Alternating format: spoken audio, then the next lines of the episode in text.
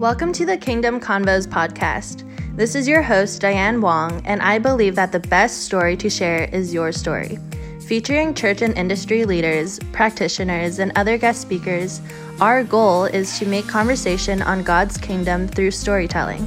I pray that these conversations would ripple out into your local communities, organizations, and beyond.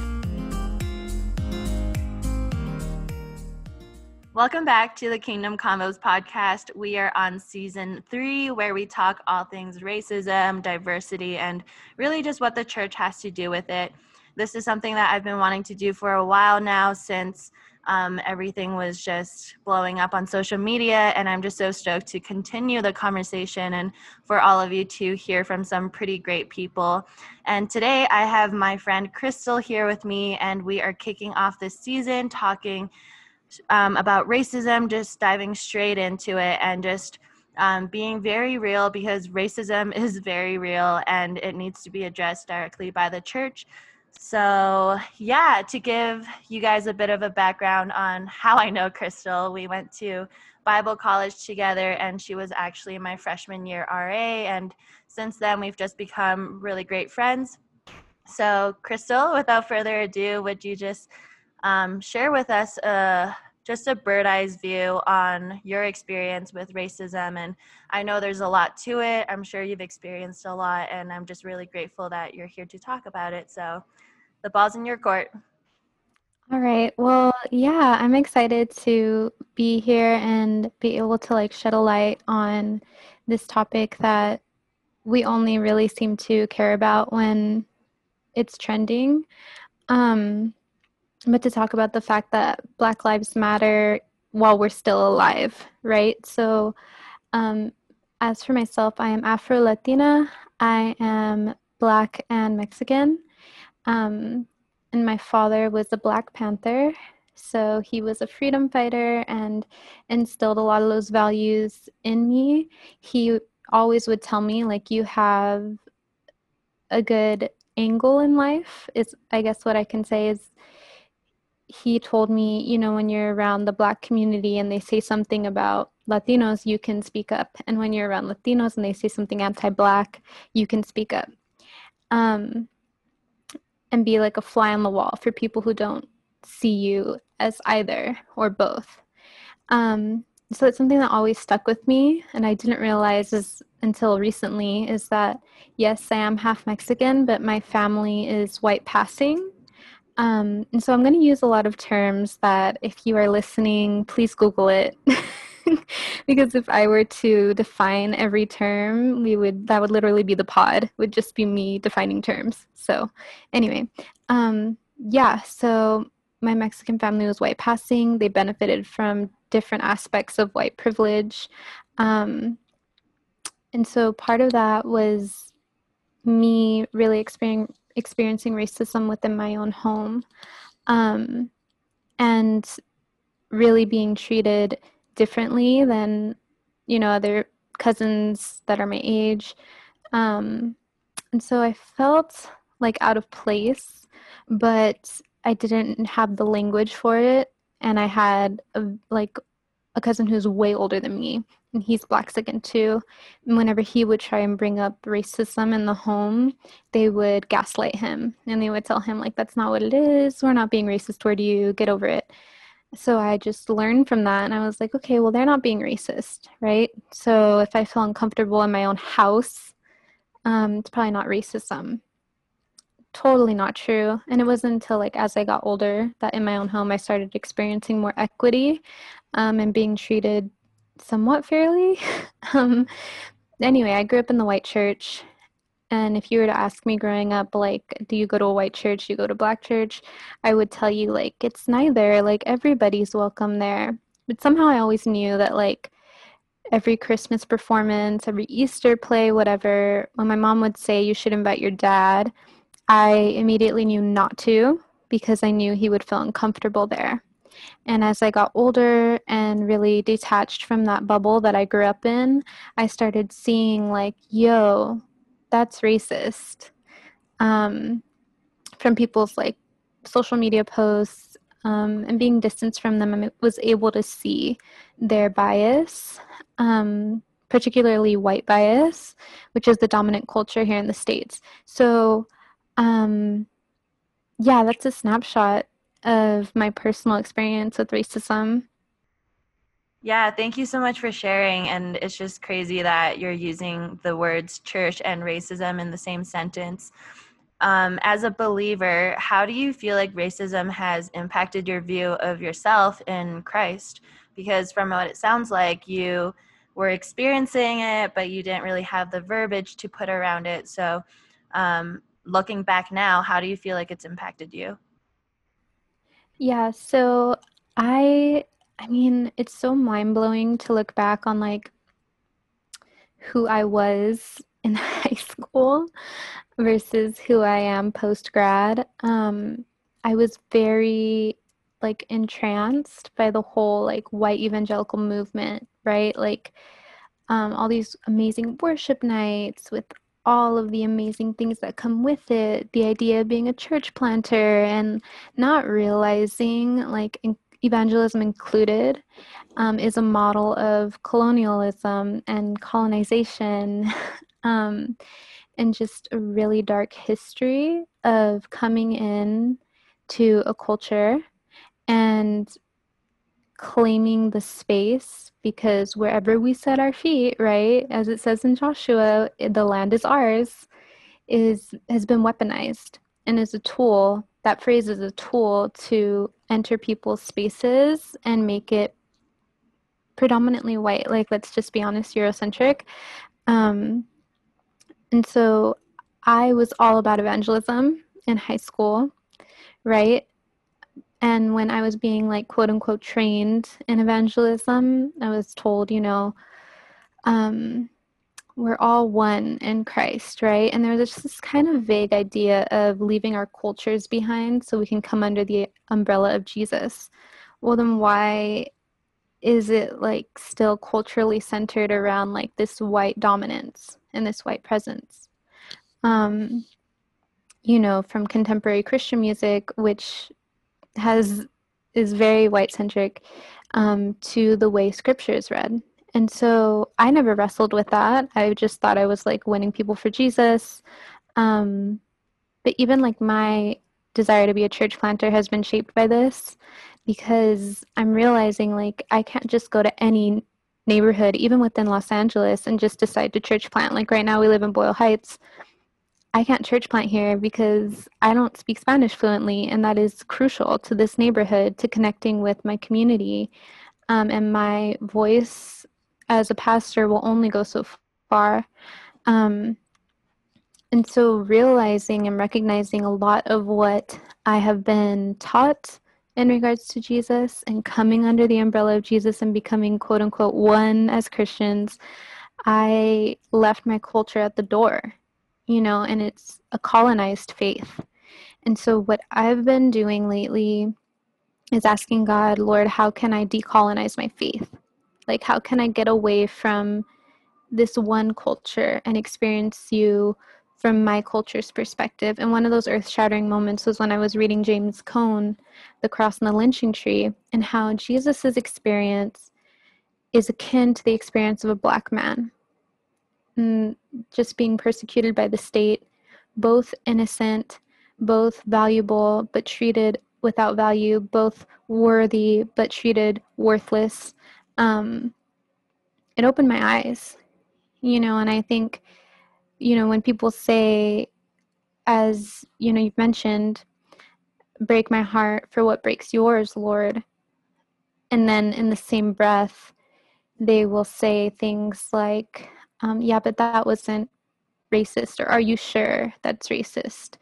Um, it kind of is contradictory. Actually, it's very contradictory because it should be that's a heartbreaking um, experience, full stop, right? Like, I cannot believe that this is still happening. But at the same time, why is it so shocking to me? You know, like, why is it so shocking to me that people experience racism? Um, so, yeah, that's what I've experienced and how just being a Christian has shaped me and understanding like the convergence between my own culture and what it means to be a follower of Jesus. Hmm. Could you talk to me a little bit more about colonization? Because I feel like you've been talking about it a little bit more, and I already feel some people getting offended at that or just not mm-hmm. understanding mm-hmm. fully. So, could you just talk a little bit more about that? Yeah, so yeah, it's it's like when we bring up the term white privilege, it becomes like a very triggering term. Um, but we have to look at history and not continue to repeat it. I remember um, a Messianic Jew once shared with a, a lecture hall um, when I was studying at Hillsong, and they, they said, whenever I see a cross, like I shudder because it reminds me of the um, the Crusades and how Christians, in the name of religion, came and destroyed um, the homes of, of Jewish people, and you know just the war that ensued around that in the name of Jesus. Um, and I mean, we see it today, right? Like so much is brushed over with in the name of Jesus like as if Jesus came to earth with an American flag on his back. Like, hello, he did not. um, and so when I say colonization, I mean when you're only allowing theologians of one race, one perspective, one gender to interpret scripture and regard them as like the highest, um, most educated people in this subject and field you're saying something. You're saying they are supreme. You're saying they are better than. You're saying they're more credible than their black counterparts, their Latino counter- counterparts, their female counterparts. You are upholding white supremacy and idealizing the voices of white folks over the voices of black and Latino folks. I don't discredit any theologian who is white, but I think what becomes a problem is when they are seen as the more credible voice. That is problematic, and that is weaponizing scripture when it is um, to the detriment of marginalized communities. When you come into a community um, of a major city like Los Angeles, which my city experienced with the onslaught of all of these idealistic megachurches, when you come in and you say we have a better way um there's literally like a grandma who's been praying around her block for a generation like a generation or two. You know like she has been here already and you're coming over and you're bulldozing over all of that. Just like colonization works. You know you see native land and all you see is land period and you want to take it. And when you hear phrases like I mentioned, like wherever we set our foot, that is where the Lord is and the land is ours, whatever you want to say, um, you are reinterpreting that idea of colonization. Yeah, and I feel like we could talk about colonization all night. It's a very controversial, very in depth topic. So, for any listener who is interested in learning more about that, definitely do some more research on it and dig a little bit deeper, look at history. Um, but you've already talked about this a little bit. How do you feel like racism has impacted you personally, emotionally, mentally, spiritually, physically, all of that?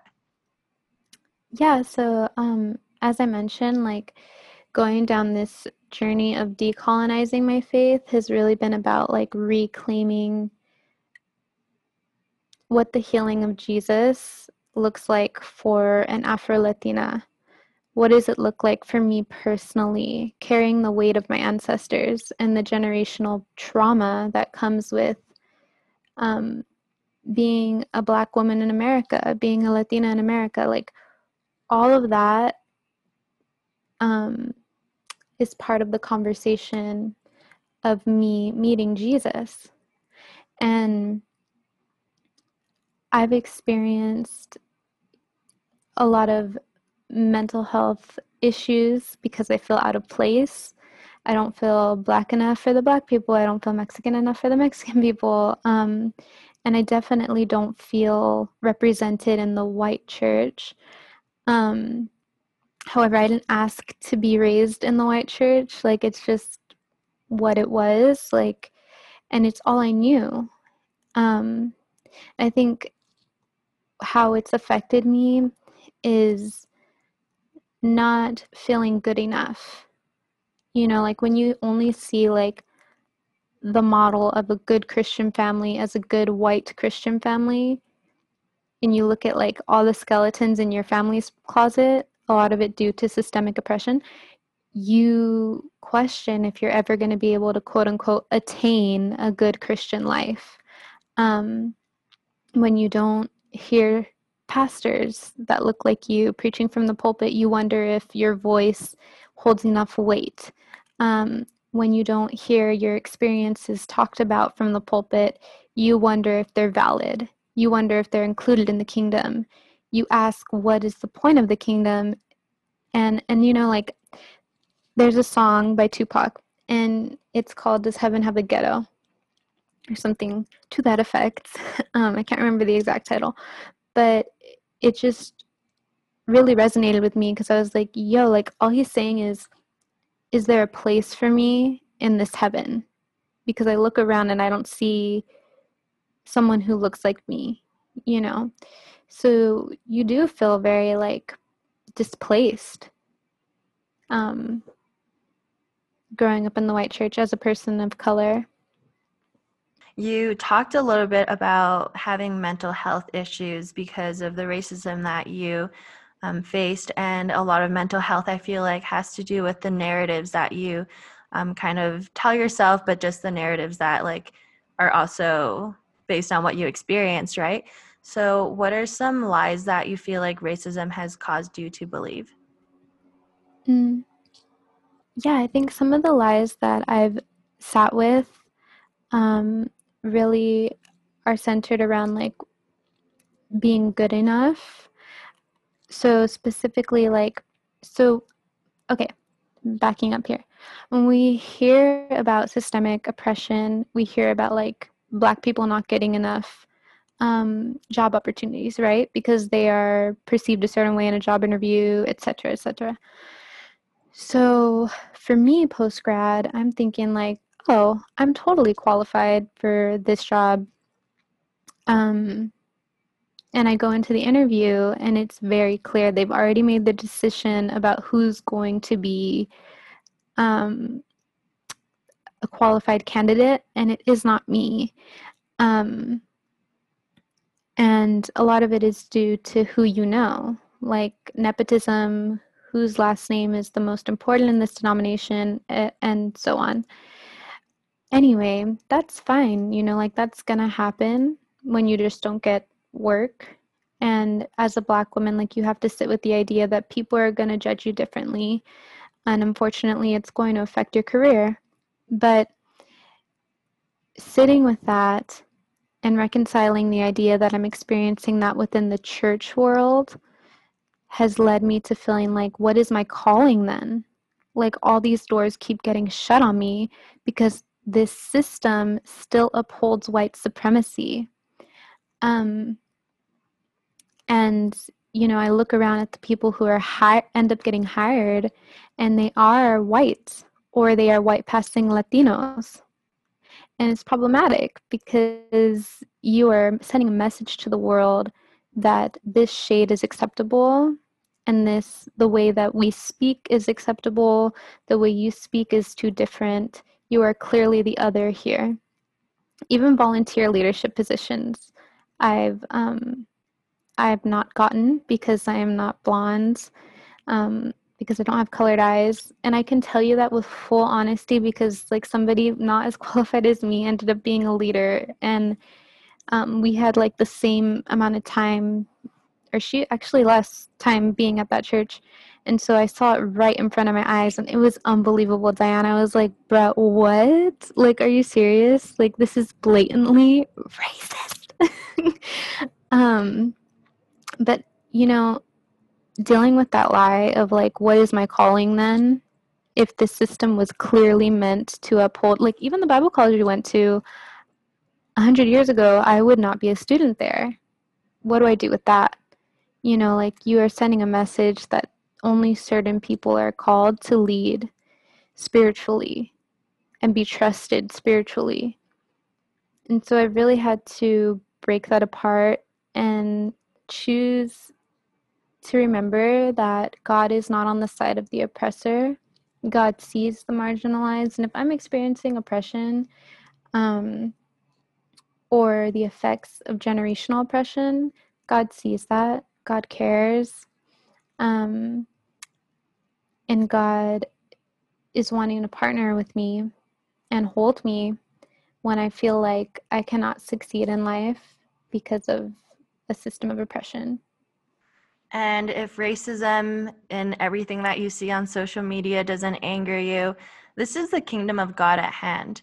Um, if you're listening to what Crystal is really saying, that's her calling. We all have callings, and the fact that racism would become a barrier to building the kingdom of God, that should anger you, if not anything else.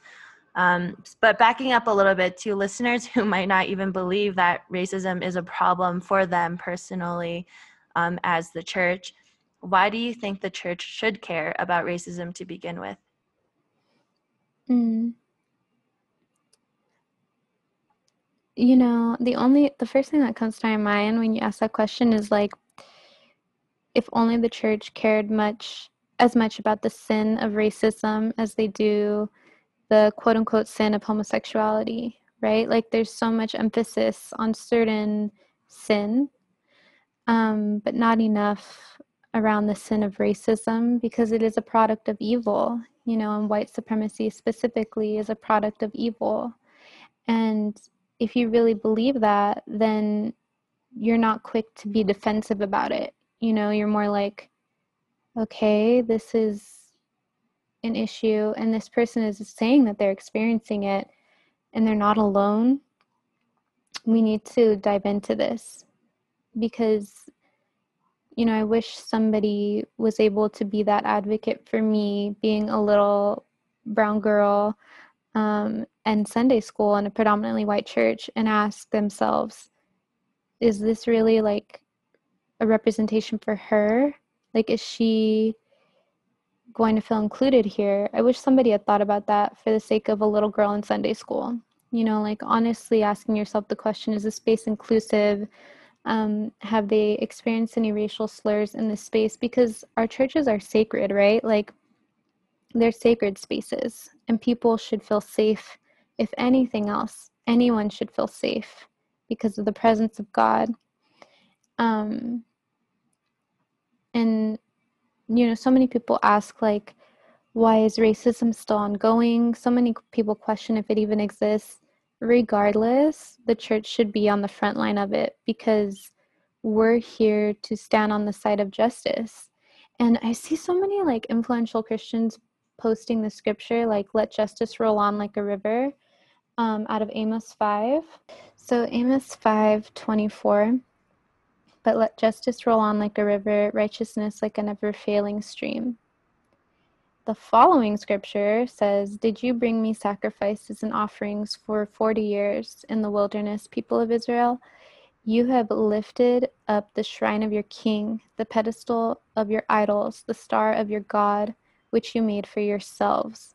Therefore, I will send you into exile beyond Damascus, says the Lord, whose name is God Almighty. Amos was not a happy go lucky prophet. I don't know why people keep quoting that because you have to reconcile with the next three verses that basically say, put a halt to all of your shows. Stop giving me these performative um, sacrifices and take up the mantle of justice. If it means that it's all you talk about instead of promoting your next book, then that's what it means. Until there's justice in all spaces for all people, we will not stop talking about it. You know, and I think a lot of Christians are quick to take that verse out and say, this applies to us, to be performative. But then the next few verses, oh, no, no, that was for them. Like God was telling them to stop with their worship and their praises until justice rolls on like a river. Um, when in fact it is all applicable to what we're seeing today. God is not happy with this. And um, and we would be remiss to believe otherwise. Yeah, that's really good, Crystal. And you said that racism is a sin. And I already know that some people listening are like, is it a sin? So could you talk a little bit more about that? Yeah, so if we look at like how race even began, um, it was created to justify like the supremacy of an Anglo-Saxon um, lineage and heritage to promote the idea that basically white people are better. So the lighter your skin, the more Eurocentric your descent, the um, smarter you are, the better looking you are. And whenever we see that idea perpetuated in ads and um, shows that we watch, whatever, we're seeing white supremacy perpetuated. And it centers around this this this made up idea and construct of race.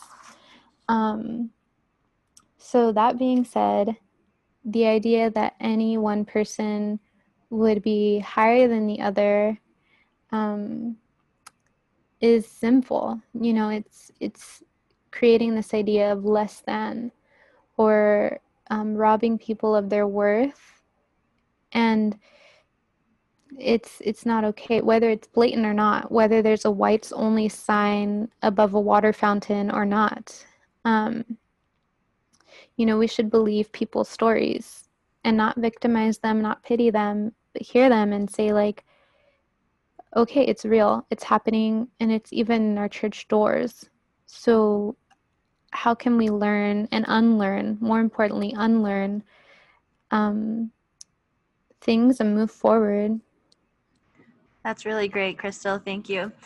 Um, so, what do you think is the church's role in the issue of racism? You said before that the church should be at the front lines. So, what does that practically look like? Yeah, so one thing I'll start with what we're not to be doing right now is to be saying um, we all need to be one in Christ like we all need to just be united, stop being so divisive, bringing up these issues. Um, the reality is, division is, is just already present. And when people say that, they usually are not saying that they want unity, they're saying that they want false peace. They want the conversations to stop and all of us to just gather around and lift up our hands and pray together. And it's it's not that simple because you're not dealing with like a personal one-on-one reconciling having these these apologies and these conversations. It's not just that. It's acknowledging the fact that your staff is all white. It's acknowledging the fact that your staff is all related to each other it's acknowledging the fact that you came into a black and brown community as a white person and you don't know much about the neighborhood you just know that you have a bible in your hand you know, it's taking a good look at leadership of churches. Um, and I don't know that um, anybody listening would would be in that status of of um, you know having their own staff. And so, what does it mean for us who are not on staff at churches or leading staff at churches? It means that we continue to say that is not okay. That is not good enough for me um, it's not good enough for me that you after the death of George Floyd, all of a sudden had a black person doing announcements at church. It's not good enough for me that all of a sudden a black person is praying us out at the end of a service. That's not what this is. That's tokenism. That's performative allyship. It's saying, you know, I'm going to get a few friends together that I usually do a Bible study with, and we're going to read through um, I'm Still Here by Austin Channing Brown and we're going to ask ourselves the hard questions. It's saying, I'm going to openly talk about this with my kids and ask them if they've ever noticed that everybody at our church is white. And do you think that the kingdom of heaven looks like that? It's it's those things, you know. and continuing to say to our church leaders, that's not good enough for me. I'm sorry. Um, I'm going to need to see like a healing space for BIPOC. Like, I'm going to need to see a space for you to stop talking to the white audience and teach them about what racism is. I'm going to need you to actually like create a place for people of color to heal. Like, do you have anything for us? Any resources for us to grieve um, and heal together? Because there's so many like major churches that are addressing the issue of racism and explaining it to white people, like what racism is. Um, but there's not enough creating healing circles for people of color who have been affected by all of this that's going on. From what I'm hearing, you're basically saying you want the church to just genuinely care. And it's, I know we're talking about racism right now, but it's not just racism, it's homosexuality, it's a number of things that the church won't talk about that we need to be talking about in our small groups, in our sermons. We need to be talking about these things to let people know that we genuinely care. And I think that you said some things that the church can apply right now if they wanted to that are helpful, that support and empower minorities. So, I guess to illustrate for church leaders and pastors a little bit better, how can the lack of the church's voice and advocacy in racism be damaging to someone? Well, you know, with every question, there's always like kind of a surface answer. Um, and then there's like a deeper systemic response that we could be having. Um, you know, whenever the church goes silent on any systemic issue, let's use education as an example, right? So, like, clearly the public school system in the States is messed up. The church can partner with schools in various different ways to help that systemic issue. Um, coincidentally enough, that education system affects people of color.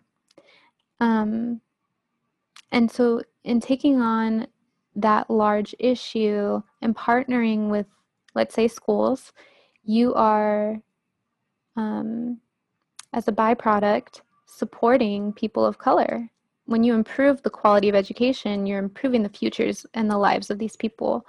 So, when the church does the opposite and goes silent on issues, we lose an opportunity to bring heaven to earth and we lose an opportunity to have people really find healing in Jesus and find hope um, because you know it's incredibly um, despairing to be a black person in America right now because of with COVID and um, just the side effects of the movement. It's exhausting. Um, and I shouldn't have to be the voice to explain racism. There should be more spaces for people of color within the church. You know, the fact that we're sitting here having this conversation is hurtful because it's showing that we need to explain this to people um, rather than being at a place where we can have a healing conversation where the whole conversation is about ways we're taking care of ourselves um, as people of color and how we're decolonizing our faith and what does it look like. And so um, i think it's it's very detrimental for the church to be silent on these issues because it it leads to a domino effect of hurt. It's the saying of when you're not a part of the solution you're a part of the problem right? And as someone who I believe that my greatest spiritual gift is evangelism. I have a heart for people who don't know Jesus through and through. And um, coming from that perspective, to think about racism as being something that becomes a barrier to the gospel, I think that is, I mean, damaging to racism is damaging in itself, but it's also damaging to the kingdom of God. We're keeping people from knowing Jesus because because of what skin color. So to me, that's just honestly the whole thing about racism is silly. It's damaging. It's real. It's serious. But to me, it's just man, like as a believer, whether or not, like, whatever your position on racism is, it's the kingdom of God. So if you truly believed in the purpose over your life and the mission that God's called you to and everyone to, then that should be an issue for you. Even if it's not the actual problem of racism, like, come on, that's the mission of God. So if it's not a problem for you and if it doesn't break your heart and if it doesn't make you righteously angry, you need to check your heart because that is an issue. But, anyways, um, obviously, you've talked a lot about church and how um, some of the practices can be very damaging. Do you have any church hurt from the way that the church has handled the issue of racism in your personal life, and how are you processing through that? Mm, I think, yeah, there's been a lot of harm caused, um, you know, from something as simple as like using Mexicans at the butt of a joke and a sermon um, to experiencing internalized racism because I'm looking at my hair going, it's pretty kinky. I should straighten it to be like the other girls at church camp who are getting attention from guys. Um, you know, just that kind of experience of like, this space is not designed with me in mind. I was added to this space and they don't know what to do with me, you know, and having to assimilate. And part of the reason why I like, I guess, speak like I do is because it's been like a morphing of my language over the years. Um, so that I could be accepted by like the dominant culture, especially within the church, um, to be respected when I speak um, when I evangelize, when I train other people, you know, um, sounding more white, you know, and losing part of your personality in that um, is hard. It's hard to be in a space where you're constantly having to ask yourself, like, am I being perceived as a stereotype right now?